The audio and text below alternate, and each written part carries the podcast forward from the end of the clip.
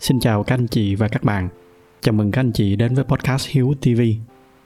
Tiêu đề của tập ngày hôm nay thoạt nhìn thì à, có vẻ nó giống như là một dạng giật tích câu view, nhưng mà thật ra thì à, nó đúng là ý nghĩa như vậy.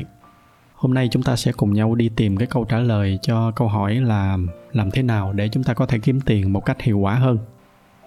Đầu tiên đó thì à, chúng ta cùng nhìn lại cái cách kiếm tiền khá là phổ biến ở trong xã hội chúng ta từ xưa tới nay nó phổ biến tới mức mà gần như là nó được xem là một cái công thức mặc định để kiếm tiền mà hầu hết ai lớn lên thì cũng phải đi cái con đường như vậy.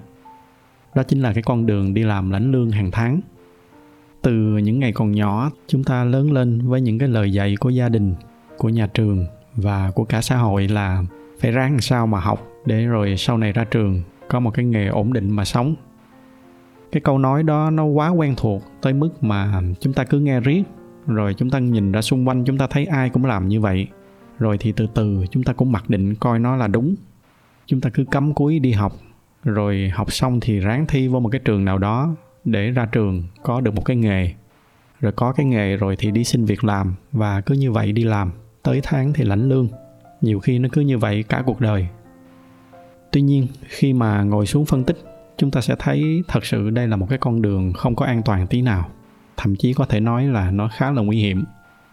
Thứ nhất, nó nguy hiểm là bởi vì ngay từ đầu, câu nói này đã xác lập cái mục tiêu là ráng học, chỉ để cuối cùng là có được một cái công việc ổn định, để có được một cái thu nhập ổn định, rồi sau đó là có được một cái cuộc sống ổn định. Có quá nhiều cái từ ổn định ở đây.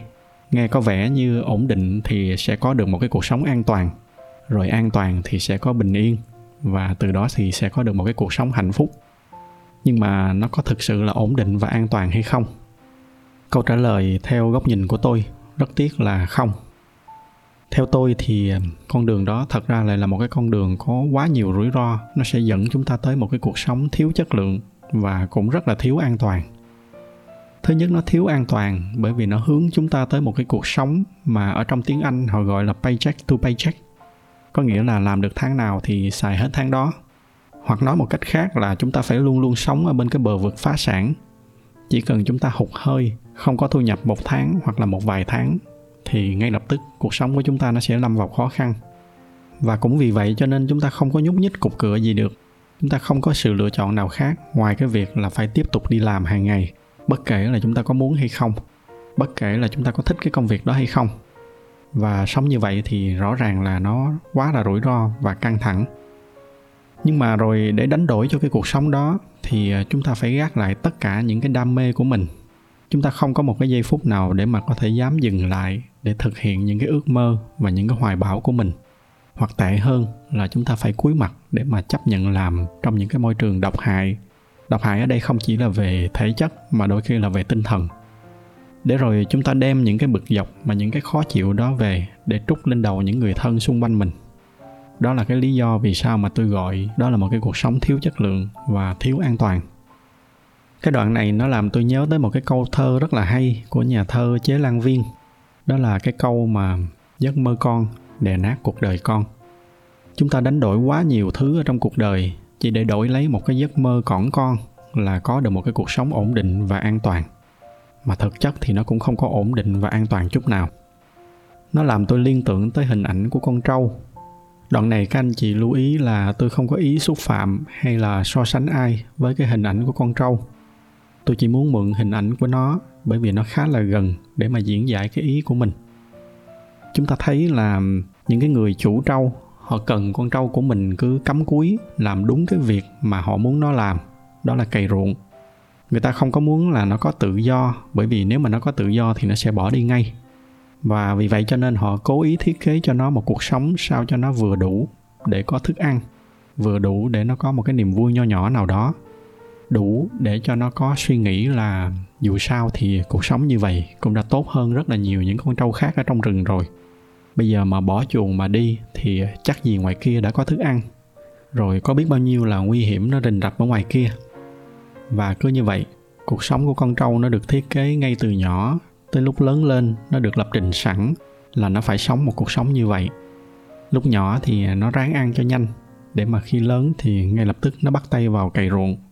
Rồi mỗi ngày nó được phát cho một bó cỏ để ăn. Cứ vậy, nó sống cho tới hết đời. Tất cả những gì nó có chỉ là vừa đủ để nó quên đi những cái giấc mơ, những cái đam mê được làm những cái việc mà nó thích. Bởi vì họ không có muốn nó như vậy. Họ chỉ muốn nó vừa đủ vui, vừa đủ an phận để mỗi sáng thức dậy nó lại tiếp tục cày ruộng cho họ. Vậy thì ờ, đâu là cái gốc rễ của cái sự lựa chọn này? Tại sao một cái con đường mà nó có quá nhiều vấn đề như vậy mà người ta vẫn cứ tranh nhau để đi vào con đường đó? Thì ờ, theo cái góc nhìn của tôi, gốc rễ vấn đề của cái con đường này đó là bởi vì ngay từ đầu người ta đã xác định sai mục tiêu. Đó là người ta đã đặt cái mục tiêu là có được một công việc ổn định để nuôi thân. Nghĩa là với cái công thức đó thì người ta đang đặt cái ưu tiên cao nhất là có lương hàng tháng. Vì họ nghĩ như vậy là nó sẽ ổn định, là nó sẽ an toàn. Và để đổi lấy cái ổn định và an toàn đó, tất cả những cái yếu tố khác đều được đặt xuống cái hàng thứ yếu. Bất kể là công việc đó có mang tới niềm vui cho họ hay không, bất kể là nó có đang tước đi hết tự do và ước mơ của họ hay không. Nói tóm lại là với cái công thức đó thì họ đang theo đuổi cái mục tiêu chính, đó là tiền. Chính là cái tiền lương hàng tháng. Tuy nhiên tiền nó có một cái nghịch lý, đó là nếu mà chúng ta càng theo đuổi nó thì chúng ta sẽ càng khó mà đạt được nó. Hoặc là thậm chí kể cả khi mà chúng ta có được nó rồi, chúng ta cũng khó mà làm chủ được nó. Nó sẽ luôn luôn là chủ của chúng ta và nó sai khiến chúng ta. Đó là một cái bài học mà rất là nhiều người trong chúng ta phải mất một cái khoảng thời gian khá là lâu mới có thể nghiệm ra được. Đó là nếu mà muốn có tiền thì đừng chạy theo tiền. Thay vào đó, chúng ta hãy chạy theo cái khác. Tiền nó sẽ tự động nó theo sau thì à, nghe tới cái đoạn này, chắc sẽ có một số bạn bắt đầu tặc lưỡi là có phải là anh lại đang chuẩn bị khuyên tụi em là theo đuổi đam mê phải không? Rồi tiền nó sẽ tự động nó tới sau. Câu trả lời cũng không phải là như vậy. Ngược lại, nếu mà chúng ta cứ mù quáng chạy theo đam mê, thì chưa hẳn nó đã là điều tốt. Như trong cái trường hợp của những người nhạc sĩ hay là họa sĩ nghèo, họ sống cả đời với đam mê của họ, nhưng mà họ sẽ luôn bị giới hạn bởi những cái vấn đề về tài chính có thể như vậy cũng là đủ với họ rồi.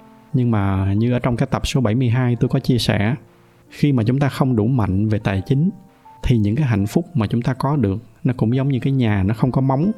Những cái yên bình và hạnh phúc mà chúng ta có được, nó sẽ không có bền vững. Anh chị nào mà chưa xem cái tập đó thì có thể xem lại để hiểu rõ hơn cái ý mà tôi vừa nói. Quay lại câu chuyện mà chúng ta đang nói. Vậy thì à, để vững chắc được về tài chính thì à, chúng ta nên làm cách gì để kiếm tiền? Câu trả lời nghe có vẻ rất là hiển nhiên. Đó là chúng ta phải đi theo cái con đường đầu tư và trang bị cho mình những cái kỹ năng về đầu tư. Nghe tới đoạn này có thể là lại sẽ có một số anh chị nghĩ là do tôi đang tổ chức cái khóa học về đầu tư, cho nên tôi làm cái tập này. Nhưng mà thật sự nó không phải. Chút nữa các anh chị sẽ thấy là những cái nội dung mà tôi chia sẻ trong tập này thật ra nó không có liên quan lắm đến cái khóa học mà tôi đang tổ chức. Khóa học mà tôi đang tổ chức nó tập trung nhiều vào cái chiến lược đầu tư thụ động hơn là cái việc phân tích vào từng công ty riêng lẻ. Chút nữa khi mà tôi chia sẻ xong thì các anh chị sẽ hiểu rõ hơn. Quay lại câu chuyện về đầu tư. Tại sao mà tôi lại nói đầu tư? Nó lại tốt hơn là cái việc theo đuổi một cái con đường là có một cái công việc ổn định. Đầu tiên, tôi cần phải nói rõ là tôi không có khuyên các anh chị là đang có việc làm thì bỏ việc ngay lập tức để mà đi đầu tư. Cái ý mà tôi muốn chia sẻ trong cái phần sắp tới đây, nó là để các anh chị song song với cái việc vẫn đi làm chúng ta phải tập trung hơn vào cái việc chuẩn bị cho những cái hoạt động đầu tư của mình. Cái lý do đó là bởi vì khi mà chúng ta đi làm lãnh lương, khoan hẳn bàn tới cái việc là chúng ta có yêu thích cái công việc của mình hay không. Bây giờ cứ lấy cái trường hợp là chúng ta có yêu thích công việc của mình, nhưng mà trong trường hợp đó thì chúng ta cũng đang đi đổi thời gian và sức lực của mình để đổi lấy tiền. Mà hai thứ đó đều là những thứ có giới hạn. Cái cách duy nhất mà chúng ta có thể tăng cái thu nhập của mình lên trong trường hợp này là chúng ta tăng cái giá trị của từng cái giờ công của chúng ta lên. Nhưng mà kể cả là chúng ta có tăng tới mấy đi nữa, thì nó vẫn sẽ luôn luôn bị lệ thuộc vào cái khoảng thời gian mà chúng ta có thể bỏ ra. Mà thời gian thì luôn luôn có giới hạn. Tôi ví dụ như là trước đây lương của các anh chị là 200.000 đồng một giờ. Nghĩa là mỗi ngày chúng ta làm 8 tiếng thì mỗi tháng chúng ta sẽ có được 32 triệu. Bây giờ giả sử các anh chị có phấn đấu được lên tới cái chức trưởng phòng hay là giám đốc đi nữa, lương của các anh chị thật là cao tôi ví dụ là mỗi giờ được một triệu đồng. Mỗi ngày đi làm, các anh chị nhận được 8 triệu. Thì mỗi tháng, các anh chị cũng sẽ chỉ được 160 triệu. Nghĩa là kiểu gì đi nữa thì chúng ta sẽ luôn luôn bị giới hạn, bởi vì thời gian của chúng ta là hữu hạn. Và cái nhiệm vụ của chúng ta là phải tìm một cái cách nào đó khác để mà kiếm tiền mà nó không có lệ thuộc vào những cái nguồn tài nguyên hữu hạn của chúng ta. Và theo tôi thì à, đầu tư chính là một cái con đường hiệu quả nhất để chúng ta có thể xây dựng được những cái nguồn thu nhập thụ động đó. Đoạn này thì à, tôi lại quay sang một cái khía cạnh khác. Nghe có vẻ nó không có liên quan lắm, nhưng mà thật ra nó lại khá là gần với những cái chủ đề mà chúng ta đang nói. Như là các anh chị nào mà có theo dõi tôi từ trước thì à, chắc là đều biết cái nghề chính của tôi là cố vấn cho các doanh nghiệp.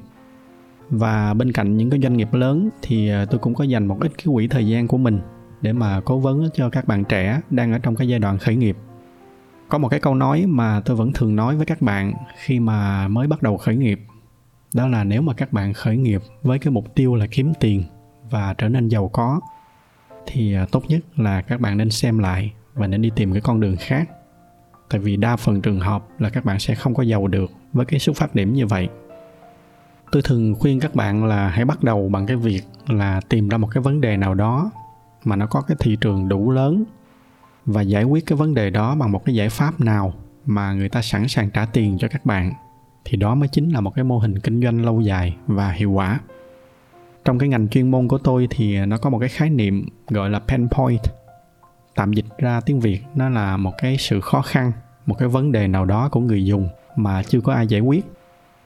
Và nếu mà các bạn gãy đúng chỗ ngứa cho họ, giúp giải quyết được cái vấn đề mà họ đang gặp, thì họ sẽ sẵn sàng trả cho các bạn một số tiền nào đó và đó mới chính là một cái nền tảng quan trọng để mà xây dựng nên một cái mô hình kinh doanh hiệu quả. Anh chị nào mà muốn nghiên cứu thêm về những cái khía cạnh chuyên môn này thì à, có thể xem lại cái video đầu tiên của tôi. Cái video mà nó dài khoảng 2 tiếng mấy, tôi đăng cách đây khoảng một hai năm gì đó. Đó là một cái buổi training của tôi về cái lĩnh vực chuyên môn này. Quay trở lại cái câu chuyện mà chúng ta đang nói thì à, đây cũng là cái con đường mà tôi khuyên các anh chị hãy chọn để xây dựng những cái nền tảng tài chính cho cá nhân mình cái con đường này nó có một số cái ưu điểm như vậy thứ nhất, đó là nó không có ràng buộc các anh chị bị giới hạn vào một cái lượng tài nguyên nhất định nào đó tôi lấy một cái ví dụ đơn giản là các anh chị làm ra một cái sản phẩm nào đó mà hầu hết người trưởng thành ở Việt Nam đều cần. Cứ 10 người thì có một người mua. Và nước ta đang có đâu đó khoảng 100 triệu dân. Cứ lấy ví dụ là có 50 triệu người ở cái độ tuổi mà cần dùng cái sản phẩm của các anh chị. Và cứ 10 người như vậy thì sẽ có một người mua. Nghĩa là sẽ có 5 triệu người mua. Và mỗi sản phẩm nếu mà các anh chị bán 100 ngàn thì ngay lập tức các anh chị sẽ kiếm được 500 tỷ. Bây giờ lấy cái con số 500 tỷ này chia ra. Nếu mà chúng ta đi làm hàng tháng, Cứ cho là mỗi tháng để dành được 100 triệu đi nữa, Thì phải mất 400 năm Các anh chị mới có thể kiếm được cái số tiền tương đương. Tất nhiên là đây chỉ là một cái ví dụ Để mà các anh chị có thể hình dung được cái ý mà tôi đang nói. Đó là chúng ta phải tập trung vào những cái thứ Nó không có trói buộc vào những cái tài nguyên hữu hạn của chúng ta. Đó mới là cái nền tảng để mà chúng ta kiếm được những cái nguồn thu nhập không có giới hạn. Cái mấu chốt ở đây là chúng ta phải tìm ra được một cái vấn đề nào đó mà nó đủ tiềm năng để giải quyết. Và cái việc này thật ra nó không có khó như là chúng ta vẫn thường nghĩ. Có nhiều người cứ nghĩ là, trời ơi, cái việc mà tìm ra được cái vấn đề rồi sau đó là tìm giải pháp thì nó chỉ dành cho những người rất giỏi hoặc là những người có năng khiếu về kinh doanh còn em thì em rất là dở về kinh doanh, cho nên chắc là sẽ không bao giờ tới lượt em. Thì à, theo tôi, đó là một cái suy nghĩ không đúng. Đồng ý là sẽ có một số người họ nhạy hơn những người khác trong cái việc nhìn ra những cái cơ hội kinh doanh. Nhưng mà đây là một dạng kỹ năng, và cũng giống như mọi dạng kỹ năng khác, nó đều có thể được trau dồi mà nó phát triển từ từ. Và đây chính là lúc mà tôi quay lại với hai chữ đam mê lúc nãy. Khi mà các anh chị đam mê một cái lĩnh vực nào đó và các anh chị sinh hoạt nhiều ở trong cái lĩnh vực đó, thì các anh chị sẽ có xác suất cao hơn trong cái việc nhìn ra những cái vấn đề và những cái giải pháp cho những cái vấn đề đó. Các anh chị không có cần phải giải quyết một cái vấn đề gì đó cao siêu. Đôi khi chỉ là những cái vấn đề rất là đơn giản thôi, nhưng mà nó sẽ là một cái cơ hội kinh doanh rất là tốt. Tôi lấy một cái ví dụ đơn giản là giả sử các anh chị đam mê chơi đàn guitar chẳng hạn. Khi mà các anh chị chơi nhiều thì các anh chị tự động sẽ thấy là à không phải là ai cũng có khả năng lên dây đàn bằng tay. Mà những người như vậy thì à, không phải lúc nào họ cũng đem theo cái máy để mà lên dây đàn. Bây giờ thì mình làm một cái cây đàn mà nó có sẵn cái bội lên dây ngay ở trong cái đàn luôn, thì chắc chắn là nó sẽ giải quyết được cái vấn đề của cái nhóm này. Tất nhiên là một lần nữa, đây chỉ là một cái ví dụ, bởi vì cái vấn đề đó người ta đã giải quyết xong rồi. Bây giờ thì các cái cây đàn mà có EQ thì nó đều có cái bộ phận lên dây ở ngay trong cái bộ EQ nhưng mà tôi đang giả sử nếu mà trên đời chưa có cái cây đàn nào mà nó có bộ EQ có sẵn, thì đó sẽ là lúc mà các anh chị nhìn ra cái cơ hội kinh doanh. Chính nhờ cái việc là đam mê chơi guitar mà các anh chị nhìn ra được cái vấn đề và từ đó các anh chị nhìn ra được cái cơ hội kinh doanh. Hoặc là có một cái ví dụ thực tế hơn là tôi có một cô em cổ thích nuôi chó. Ban đầu thì đó là một cái sở thích cá nhân thôi, nhưng mà xuất phát từ cái đam mê đó, cô thấy được là cũng có rất là nhiều người muốn nuôi chó kiển nhưng mà cái nguồn cung chó kiển thì lại không có, cho nên cổ đi nhập chó về để bán. Và tới hôm nay, sau nhiều năm, thì cổ đã sở hữu được một cái chuỗi bán chó rất là thành công. Đó là một vài cái ví dụ về cái việc là chúng ta có thể bắt đầu với cái đam mê. Một cái câu nghe có vẻ rất là sáo rỗng, nhưng mà nếu mà chúng ta biết vận dụng nó một cách đúng cách và chúng ta đủ nhạy bén, thì chúng ta có thể dần dần xây dựng ra được cho mình những cái cỗ máy in tiền đây chính là những cái hoạt động đầu tư. Và theo tôi thì đó mới là cái con đường chắc chắn hơn rất là nhiều để mà đi tới tự do tài chính. So với cái con đường là chúng ta cứ lệ thuộc vào cái việc lãnh lương hàng tháng. Tất nhiên là cái chủ đề này nó rất là rộng và vẫn còn rất là nhiều cái khía cạnh khác để nói. Ví dụ như cái việc sau khi mà tìm ra được cái mô hình đầu tư rồi thì chúng ta phải phân tích tiếp vào cái khía cạnh nào nữa để mà chọn ra cái mô hình tiềm năng nhất. Rồi khi mà thực hiện thì chúng ta nên xây dựng nó như thế nào để từ từ nó dần dần nó trở thành những cái nguồn thu nhập thụ động cho chúng ta. Nghĩa là nó có thể tự hoạt động mà không có cần quá nhiều cái sự can thiệp của chúng ta. Tuy nhiên, đó là những cái chủ đề mà nó hơi chuyên sâu và có lẽ là tôi sẽ hẹn lại các anh chị vào một cái tập khác. Trong tập này thì à, tôi chỉ muốn chia sẻ thêm với các anh chị một con đường khác trong việc chuẩn bị cho tương lai tài chính của mình. Bên cạnh cái con đường truyền thống xưa nay là cứ lớn lên rồi đi làm lãnh lương hàng tháng tôi hy vọng là những cái chia sẻ này nó sẽ mở ra thêm cho các anh chị nào mà đang có con nhỏ, có thêm một cái góc nhìn nữa, để các anh chị có thể cân nhắc, trang bị thêm cho con mình, giúp cho các cháu những cái kỹ năng để mà nhìn ra vấn đề, rồi từ đó là tìm ra giải pháp, rồi dần dần xa hơn nữa là trang bị cho các cháu những cái kỹ năng về đầu tư, tập cho các cháu kinh doanh dần từ nhỏ. Ví dụ như là các anh chị có thể chở các cháu đi mua hoa, rồi bán lại cho các bạn cùng lớp, nhân cái dịp lễ tết nào đó ví dụ là như vậy. Mục tiêu là để các cháu quen dần với những cái hoạt động này. Bởi vì như tôi đã nói, đây không chỉ là năng khiếu mà nó còn là kỹ năng. Mà đã là kỹ năng thì có thể trau dồi được. Còn với những anh chị nào mà đã lỡ đang đi ở trên cái con đường này, vẫn còn phải đang đi làm những cái việc mà mình không thích, thì các anh chị cũng đừng lo lắng quá. Chúng ta vẫn có thể có cách để mà từ từ chúng ta thoát ra được cái con đường đó chúng ta vẫn có thể vừa làm và vừa tiết kiệm để mà từ từ tích lũy vốn. Song song đó thì các anh chị có thể bắt đầu những cái hoạt động đầu tư thật nhỏ. Có một cái hoạt động mà tôi vẫn thường khuyên những người xung quanh mình nên làm, đó là chúng ta nên giữ một cái danh sách bên cạnh mình về những cái vấn đề mà mình gặp phải hàng ngày. Cái danh sách đó nó có thể là một cuốn sổ hoặc là tốt hơn là một cái ghi chú ở trong điện thoại để rồi mỗi khi ở trong cuộc sống, khi mà chúng ta gặp một cái vấn đề nào đó, thì à, ngay lập tức chúng ta ghi nó lại. Rồi từ đó các anh chị tìm hiểu thêm cái vấn đề đó đó nó có ai giải quyết chưa? Nếu mà chưa, thì cái giải pháp của nó sẽ là gì? Cứ như vậy, từ từ các anh chị sẽ tìm ra được những cái mô hình kinh doanh và nó sẽ là cái nền tảng cho những cái hoạt động đầu tư của các anh chị sau này. Ngoài ra, có một cái con đường khác, đó là nếu mà các anh chị không có khả năng hoặc là không có thời gian để mà tự mình kinh doanh thì các anh chị có thể cân nhắc thêm một cái hoạt động nữa. Đó là chúng ta hợp tác đầu tư, hoặc nói một cách nôm na, đó là đầu tư ké. Ví dụ các anh chị có bạn đã tìm ra được một cái mô hình kinh doanh tiềm năng nào đó và nó có cái xác suất thắng cao, thì các anh chị có thể chọn đầu tư ké với họ, nghĩa là góp vốn cùng với bạn của các anh chị để mà làm. Tuy nhiên, cái việc góp vốn này nó cũng sẽ có một số cái rủi ro nhất định. Ví dụ như là xích mích ở trong quá trình kinh doanh chẳng hạn hoặc là bạn mình chưa có nhiều kỹ năng để mà có thể làm cho cái hoạt động kinh doanh đó nó tiềm năng hơn. Thì à, trong những cái trường hợp này, chúng ta có một cái kênh đầu tư ké khác nó phổ biến hơn, đó chính là thị trường chứng khoán. Thị trường chứng khoán nói nôm na thì à, nó như một cái sàn nơi mà các anh chị có thể tiếp cận với tất cả những cái công ty.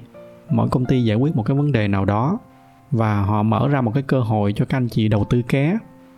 Các anh chị góp vốn vô những cái công ty mà các anh chị cho là tiềm năng rồi từ đó, khi mà các cái công ty phát triển, thì cái nguồn vốn mà các anh chị góp vô, nó cũng sẽ phát triển theo. Và đây mới chính là cái hoạt động đầu tư cốt lõi ở trên thị trường chứng khoán, chứ không phải là những cái chiêu trò bơm thổi về giá, hoặc thậm chí là lừa đảo mà chúng ta vẫn thường nghe nhắc tới mỗi khi mà nhắc tới thị trường chứng khoán.